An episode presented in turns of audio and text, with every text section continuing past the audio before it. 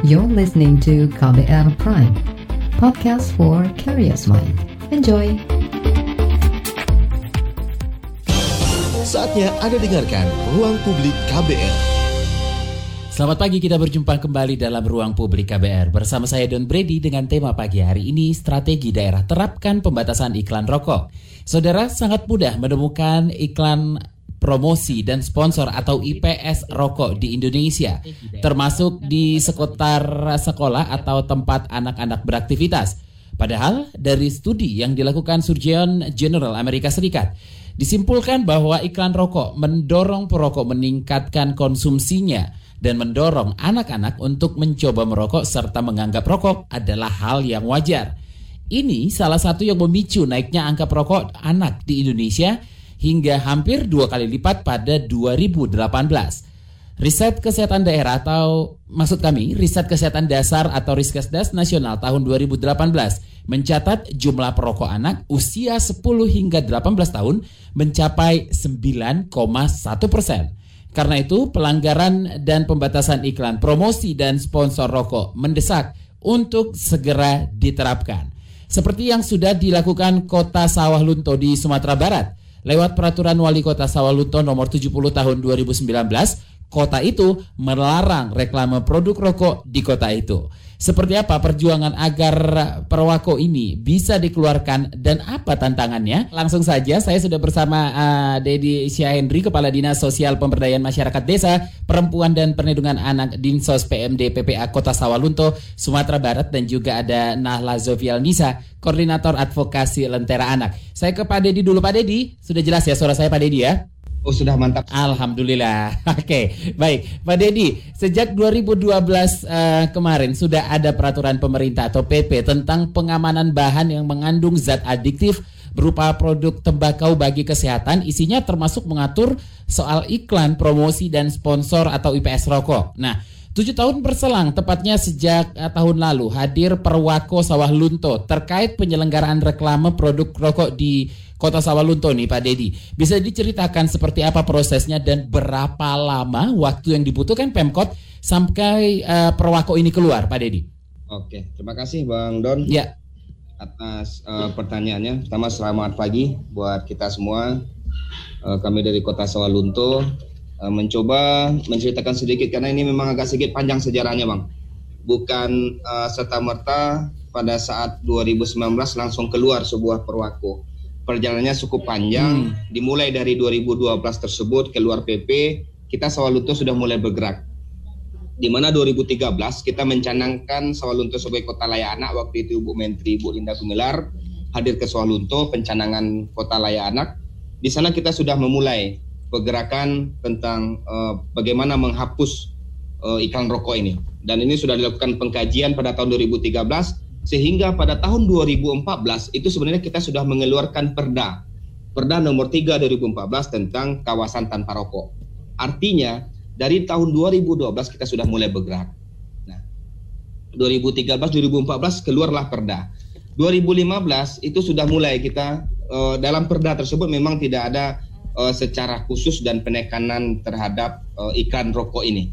2015, eh, 2016 kita uh, mencoba lagi ada instruksi wali kota, ada himbauan wali kota terhadap uh, iklan-iklan rokok sehingga pada tahun 2017 mm -hmm. keluar instruksi wali kota. Ini 2017 itu sudah ada instruksi wali kota uh, agar semua iklan rokok itu dihapuskan dan tidak ada lagi kita menerima PAD uh, pendapatan asli daerah terutama iklan rokok berbentuk sponsorkah namanya atau baliho kah namanya itu dihapuskan di 2017.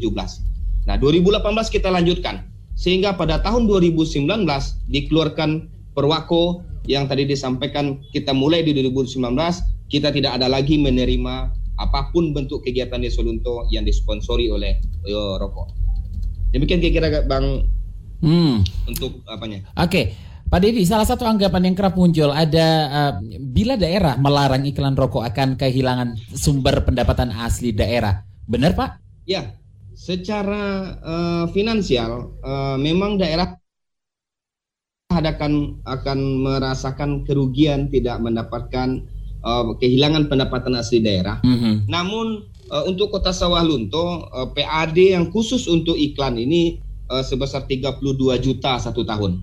Oke. Karena bang untuk Sawalunto hanya kota kecil, kota uh, tidak terlalu besar dengan uh, luas 27 km dengan jumlah penduduk hanya 65 ribu jiwa.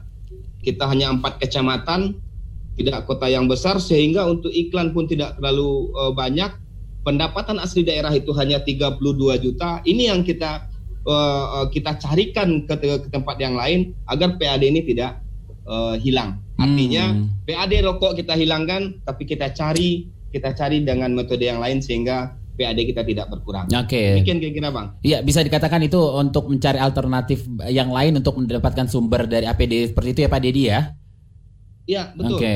Jadi uh, walaupun PAD kita di segi iklan rokok kita kehilangan, Ya. tapi dari segi uh, penilaian, dari Ya. segi uh, pandangan orang bahkan kota Sawalunto yang kota heritage bang, Ya. uh, World Heritage yang telah ditetapkan oleh UNESCO. UNESCO betul. Nah, kita menjadi sebuah sebuah uh, penilaian tersendiri bagi masyarakat luar untuk melihat kota Sawalunto yang kota kecil tanpa ada iklan rokok. Ini menjadi menjadi uh, apa juga bagi uh, para apa di masyarakat di luar untuk melihat kota Sawalunto.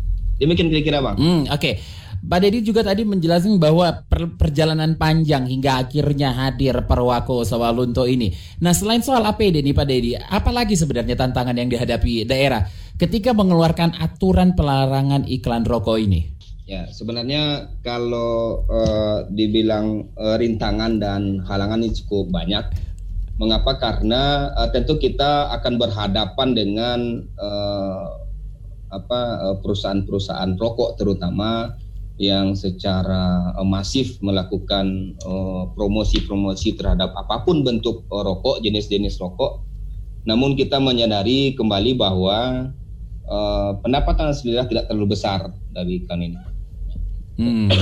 beranjak dari sana kita eh, pemerintah kota sepakat ini juga kita didukung oleh seluruh stakeholder eh, bahwa eh, kita kehilangan 32 juta eh, tapi kita menyelamatkan anak-anak eh, kota Sawalunto dari eh, pengaruh dari rokok ini. Hmm. Demikian kira-kira Bang. Oke, nah em, saya sebentar ke Mbak Nahla dulu. Mbak Nahla sebenarnya komitmen pemerintah pusat untuk melarang apa namanya reklame produk rokok ini seperti apa sih Mbak Nahla?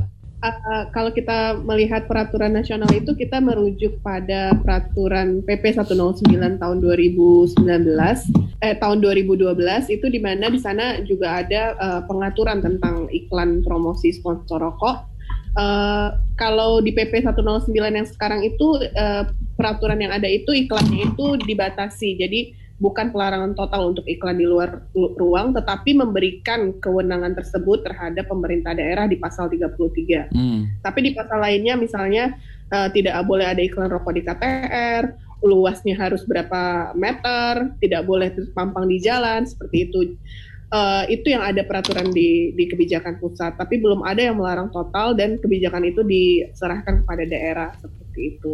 Hmm, Oke, kalau Mbak Nala sendiri ngelihat Sawalunto ini yang berhasil mengatasi tantangan tersebut dan mengeluarkan Perwako ini seperti apa Mbak Nala?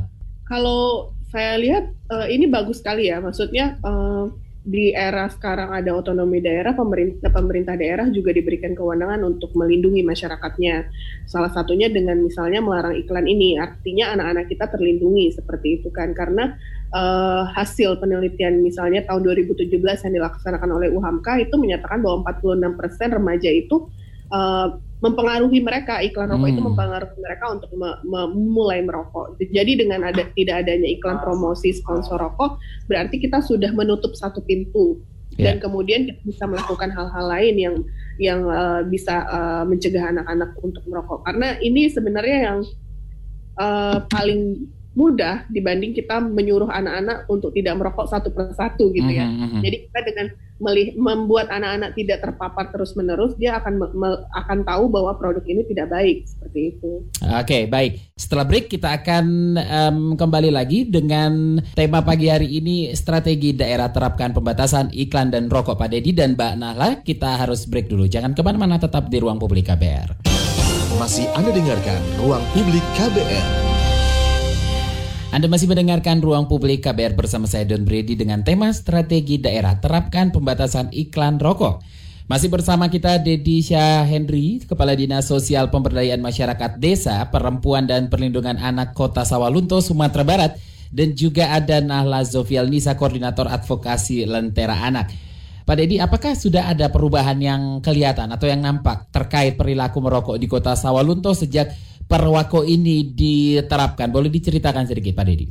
Perwaku yang kita terapkan di tahun 2019 yeah. sekarang baru 2020 secara umum mungkin belum menghasilkan perubahan yang signifikan Bang eh, hmm. uh, Doni karena uh, perlu pengkajian selama mungkin ada 3 sampai 5 tahun efek dari sebuah kebijakan yang kita ambil. Namun secara singkat dapat kami uh, kami ceritakan bahwa dengan adanya perda ini uh, Perwako ini tentu uh, di semua warung yang ada di Kota Sawalunto, di semua baliho yang ada di Kota Sawalunto kita tidak akan pernah melihat lagi yang namanya uh, promosi iklan uh, tentang rokok. Jadi kalau Bang Don datang ke Sawalunto, mulai masuk Kota Sawalunto sampai ke ujung Kota Sawalunto tidak akan pernah melihat yang namanya iklan rokok. Ini hmm. yang sebuah komitmen yang kita ambil dan kita berharap dengan ini anak-anak Kota Sawalunto juga tidak ada uh, apa uh, yang karena ini memberikan pembelajaran kepada anak-anak bahwa ini sesuatu yang tidak bagus tentu ini yang akan nanti uh, membuat anak-anak kita tidak uh, terbiasa dengan uh, rokok ini. Oke. Okay. Demikian kira-kira Bang Don. Iya, oke. Okay. Tapi apakah itu merupakan termasuk menjadi salah satu target uh, Sawalunto sendiri nih Pak setelah diterapkannya apa pelarangan iklan rokok ini atau mungkin ada target tertentu yang diharapkan dengan diberlakukannya aturan ini? Iya, kita uh, target utama kita adalah bagaimana masyarakat Kota Sawalunto, terutama anak-anak Kota Sawalunto uh, bebas dari uh, asap rokok. Ini target utama kita dan hmm. tentu secara nasional uh, mencapai Indonesia yang layak anak dan kita di Sawalunto menjadi kota layak anak yang hari ini kita sudah dua tahun berturut-turut mencapai tingkatan yang ketiga yaitu India kita uh, mengupayakan sampai ke tingkat utama karena hanya hanya beberapa kota di Indonesia yang mencapai utama. Hari ini kita sudah India dan satu tahap lagi kita mencapai utama. Tentu ini yang akan menjadi target kita uh, secara institusi dan secara pemerintah namun secara umum yeah. bagaimana masyarakat Kota Solunto terlepas dari uh, asap rokok ini. Iya, yeah, oke. Okay. Demikian Bang Don. Iya, yeah, Pak Dedi, um, pelarangan iklan rokok ini kan memang kita tahu masih mencakup iklan uh, luar ruang ya. Padahal ya kita tahu iklan rokok di media sosial itu sangat masif dan bisa kita bilang menggurita tanpa adanya aturan yang ketat dan di zaman sekarang yang medsos di mana-mana itu bermunculan juga influencer baik itu dari lokal ataupun uh, internasional gitu ya. Apakah ada upaya atau rencana untuk menggandeng mereka terutama di daerah untuk uh, menahan iklan uh, rokok di media sosial, Pak Dedi?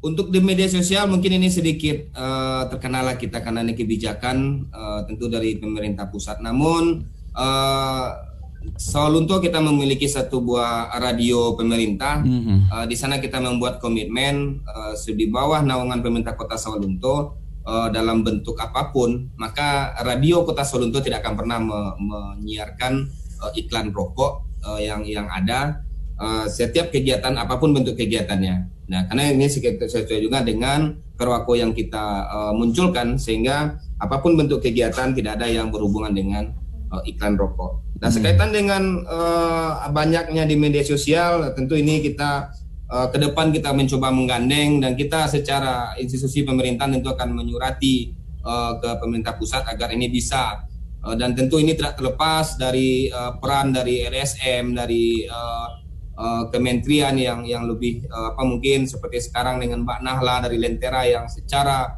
uh, masif juga mempakan tentang promosi ikan rokok. Kita berharap bersama-sama kita memerangi ini sehingga memang habis semuanya bukan hanya nampak di luar saja sampai ke media sosial bisa kita hilangkan. Hmm. Demikian Bang Non. Iya, oke. Okay. Baik. Gimana kita mau ngangkat telepon dulu? Ada Bapak Andi di Tegal. Selamat pagi Pak Andi. Selamat pagi Mas Don. Iya, silakan. Soal masalah rokok itu kan uh, banyak daerah-daerah yang sudah apa ya melarang untuk periklanan rokok yeah. atau uh, iklan-iklan rokok itu kan banyak daerah juga yang sudah melarang. Mm. Nah, apakah dari pemerintah, apakah dari pemerintah juga sudah memikirkan dampak dari pelarangan iklan rokok itu? Berarti kan dampaknya dari uh, apa? Untuk produksi produsen rokok petani tembakau itu kan mendapatkan dampaknya hmm. akan dampak dari semua uh, pelarangan-pelarangan itu, apakah sedangkan pemerintah sendiri tidak pernah memikirkan bagaimana nasib petani tembakau itu sendiri, karyawan pabrik rokoknya sendiri. Apa solusi yang bisa pemerintah berikan untuk mereka-mereka uh, yang uh, apa petani tembakau, karyawan-karyawan pabrik rokok, itu aja. Baik. Terima kasih Pak Andi yang ada di Tegal. Oke, mungkin saya ke Mbak Nahla dulu ya.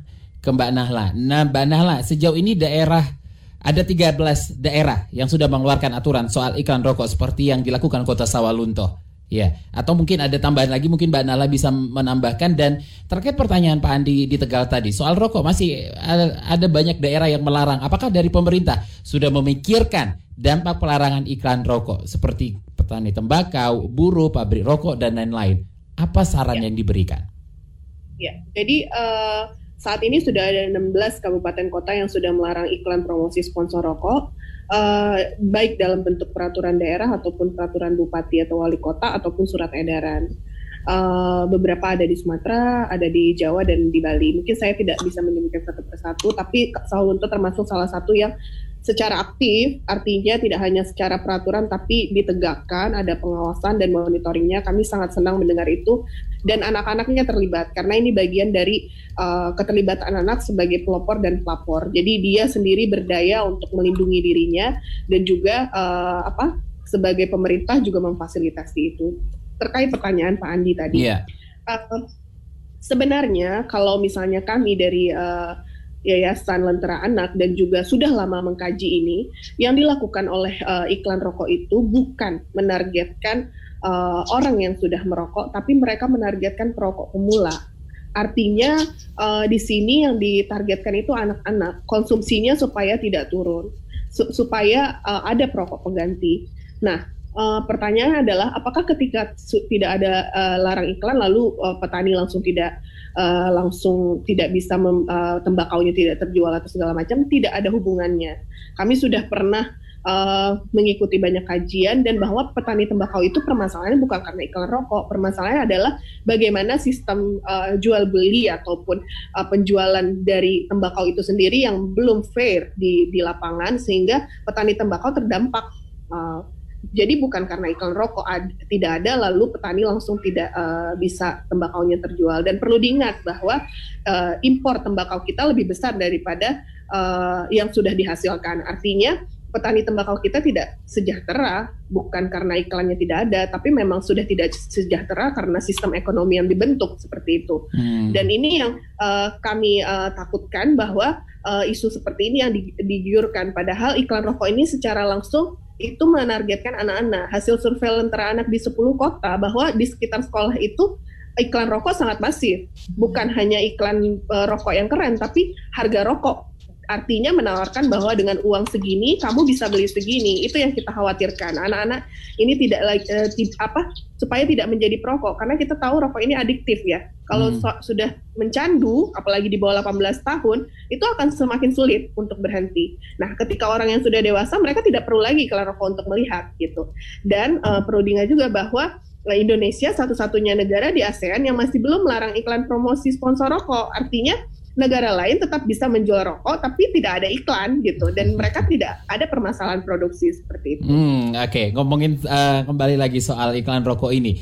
Jadi uh, sudah ada lebih dari 240 kota kabupaten yang mendapat penghargaan menuju kota layak anak dari Kementerian Pemberdayaan Perempuan dan Perlindungan Anak. Dan aturan soal iklan, promosi dan sponsor rokok merupakan syarat untuk mendapat level utama ke atas dalam penilaian kota layak anak. Banala, tapi ternyata banyak kota yang uh, uh, membuatnya. Mengapa ini, Mbak?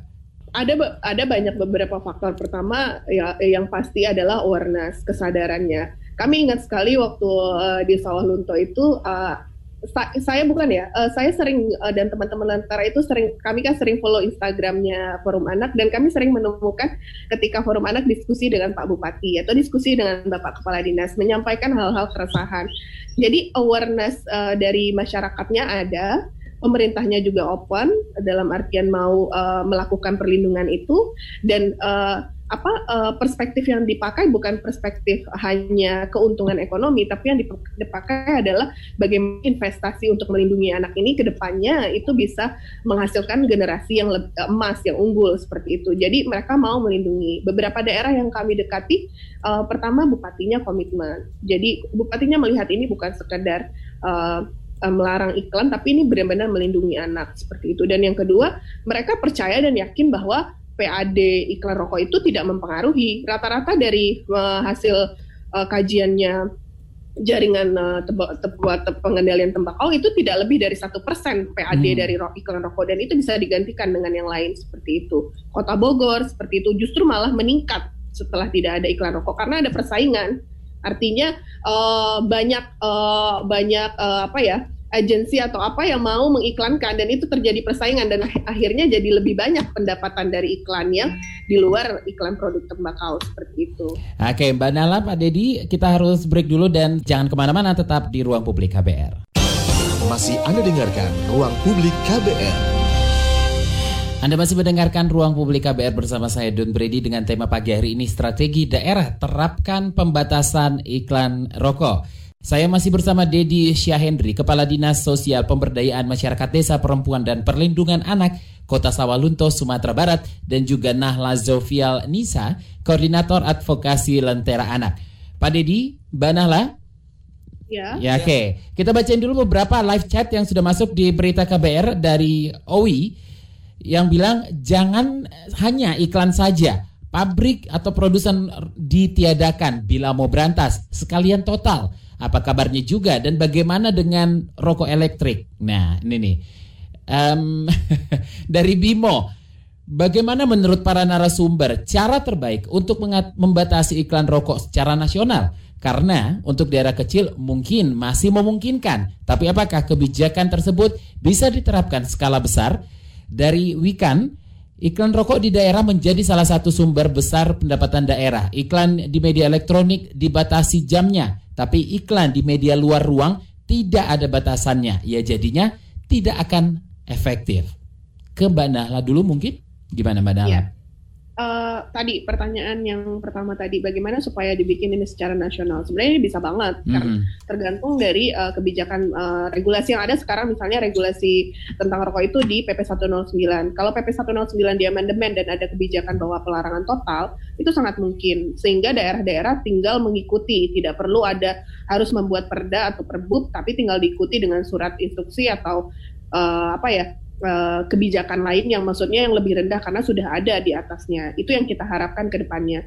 Lalu tadi ada juga pernyataan bahwa ini kan di uh, baliho itu 24 jam sedangkan di TV dibatasi sama aja gitu ya. Yeah. Nah, itu benar banget. Jadi makanya best practice atau uh, praktik terbaik yang dilakukan oleh anjuran dari WHO itu memang pelarangan total. Artinya tidak ada lagi iklan uh, uh, produk uh, rokok di media sosial ataupun misalnya di uh, uh, media TV ataupun di baliho.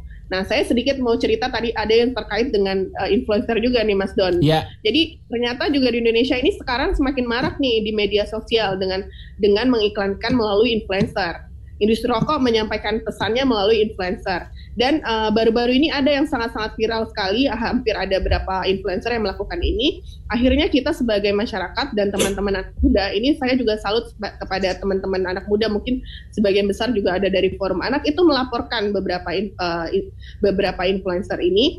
Jadi di Instagram itu ada self regulation mereka, kita okay. bisa melaporkan yang di situ disebut dengan regulated goods atau Eh, barang-barang uh, yang diregulasi sehingga tidak boleh diiklankan. Nah, ketika ini kita sebagai masyarakat uh, melakukan ini, itu sebenarnya kita membantu, uh, membantu pemerintah sebelum adanya kebijakan yang lebih uh, lebih uh, komprehensif. Tapi tentu saja uh, seperti ini kan kalau kita lihat, kalau ada yang melihat, kalau tidak ada yang melihat, tidak ada yang mengawasi, artinya lewat saja gitu.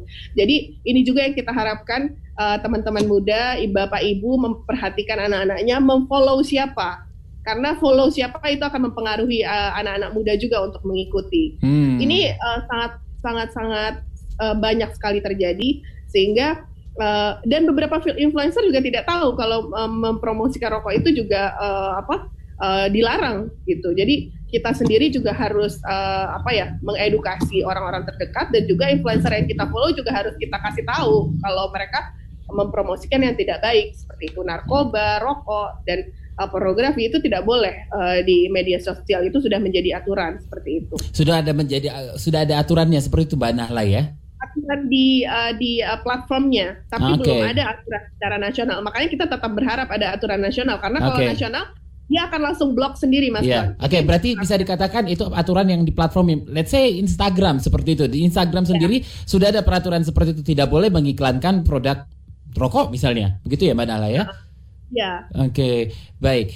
Ini ada pertanyaan lagi nih ke Pak Dedi nih dari live chat kita di Berita KBR dari Andini. Selamat pagi, ingin bertanya dengan Pak Dedi. Setelah berkomitmen untuk tidak ada iklan rokok sama sekali, apakah masih ditemukan remaja yang merokok? Bagaimana cara mengawasinya, Pak Dedi?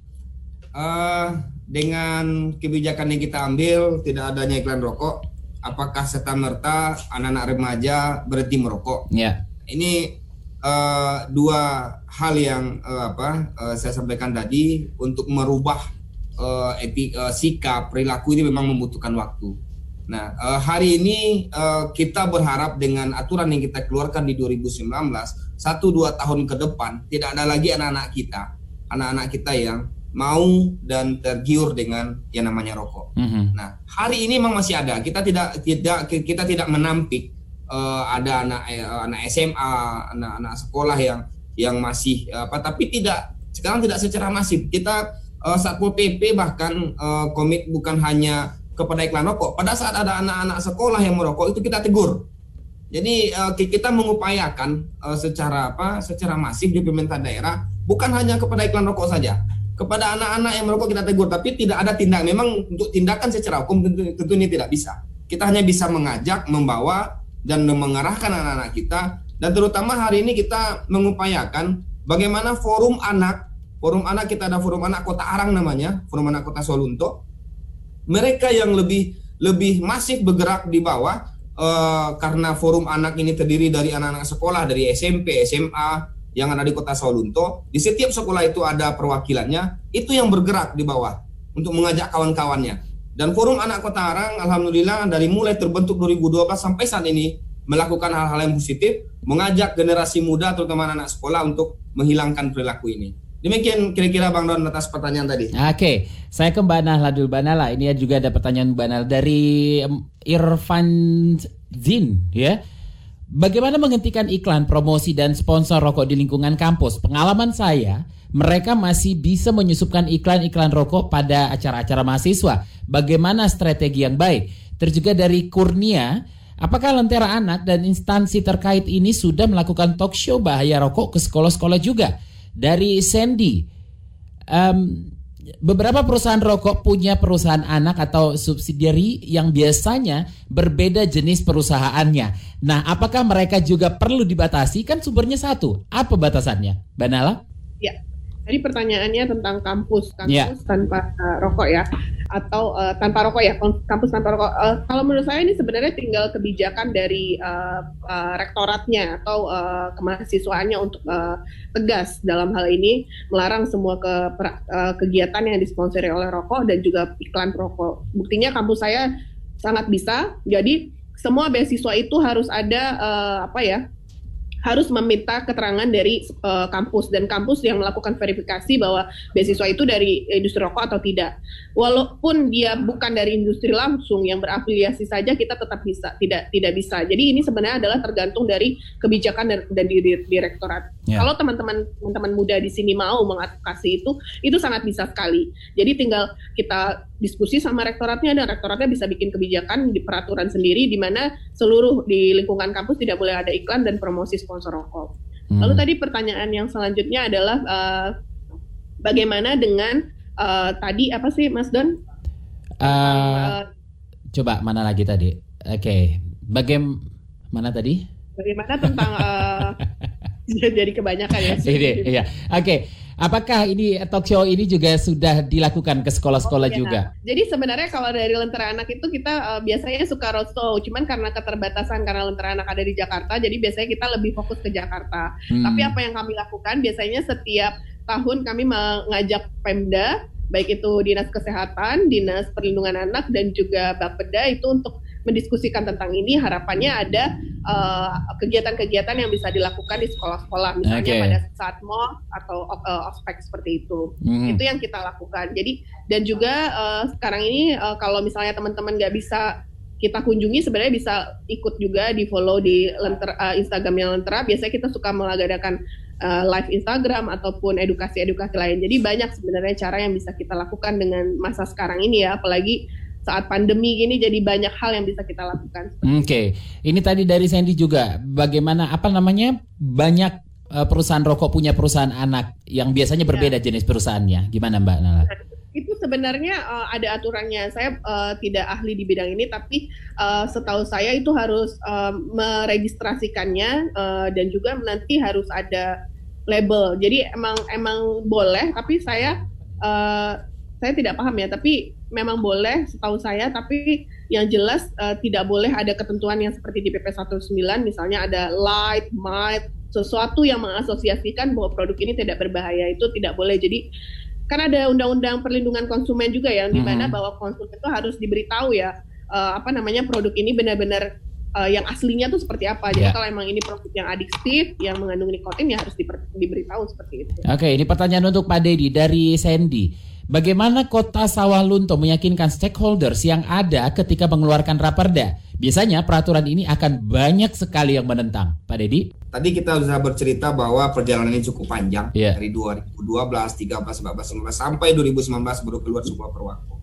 Uh, dan uh, kita memang uh, memanfaatkan uh, forum anak yang ada di kota Sawalunto.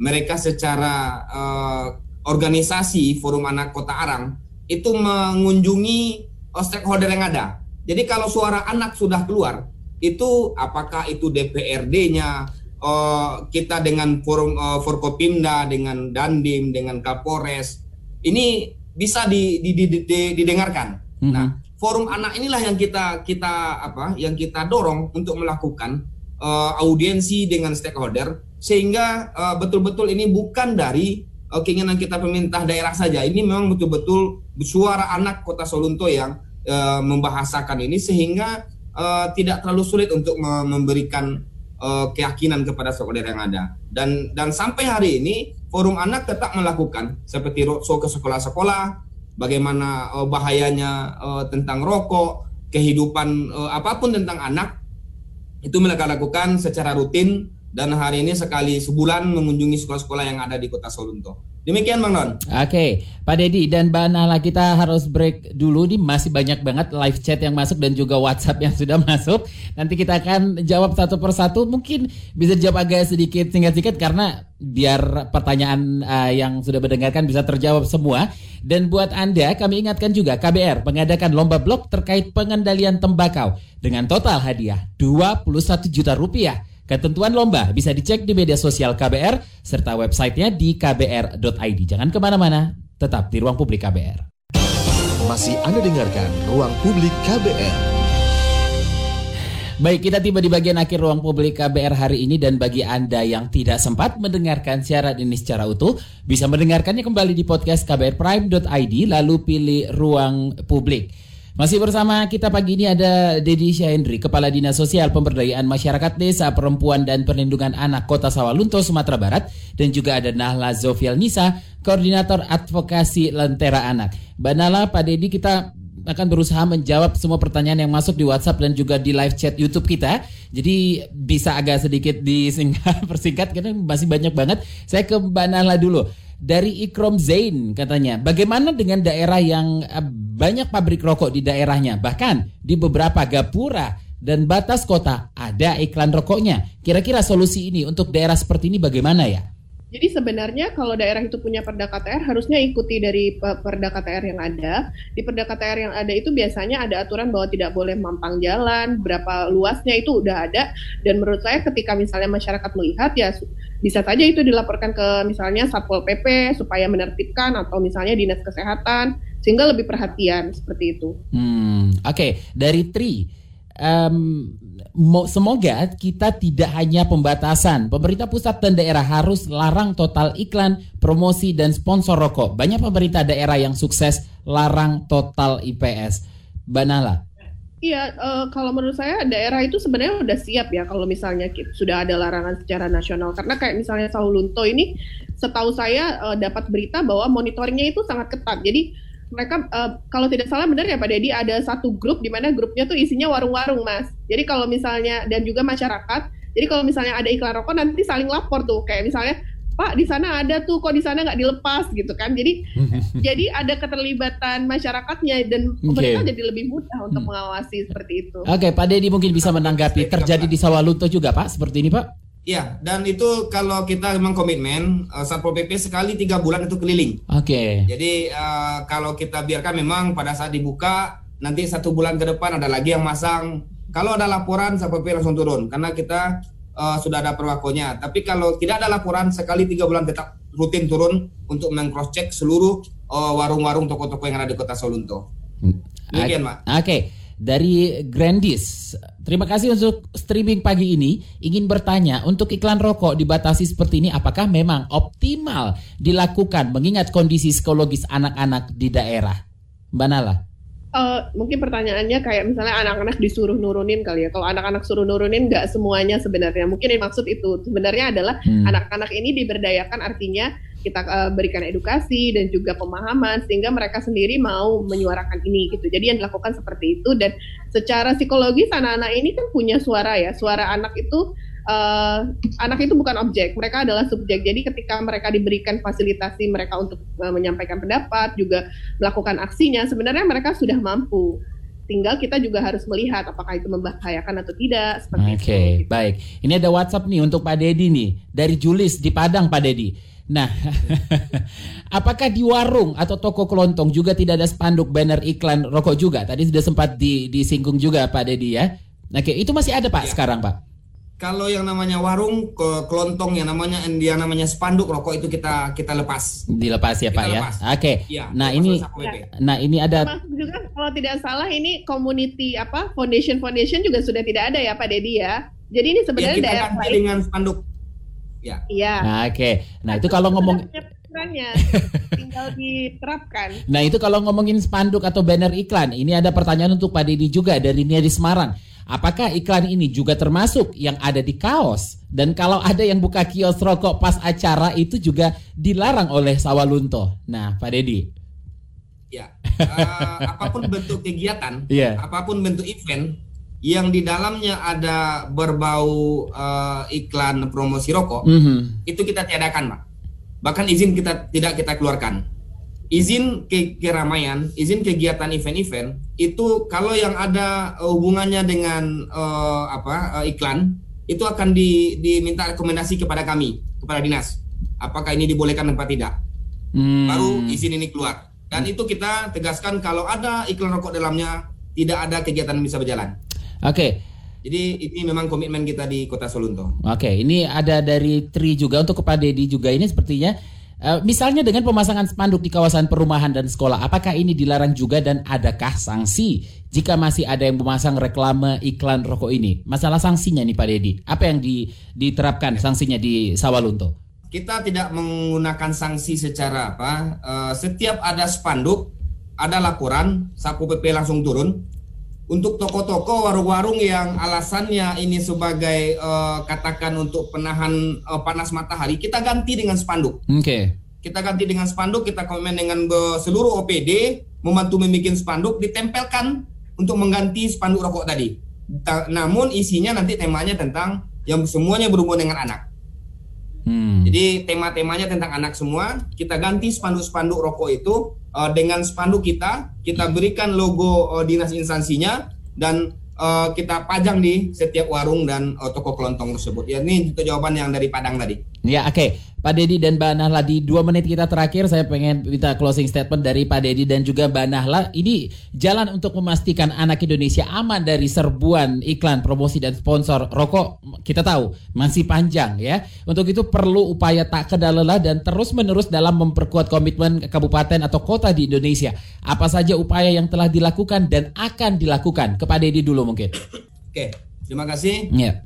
Hari ini kita baru mengeluarkan perwako 2019 dan kami secara institusi uh, kedinasan akan mengupayakan ini berubah diangkat stratanya dari perwako menjadi perda uh, kita akan mengkaji ini sehingga uh, tidak hanya uh, apa uh, tidak hanya perwako saja, tapi kita jadikan peraturan daerah sehingga ini lebih kuat.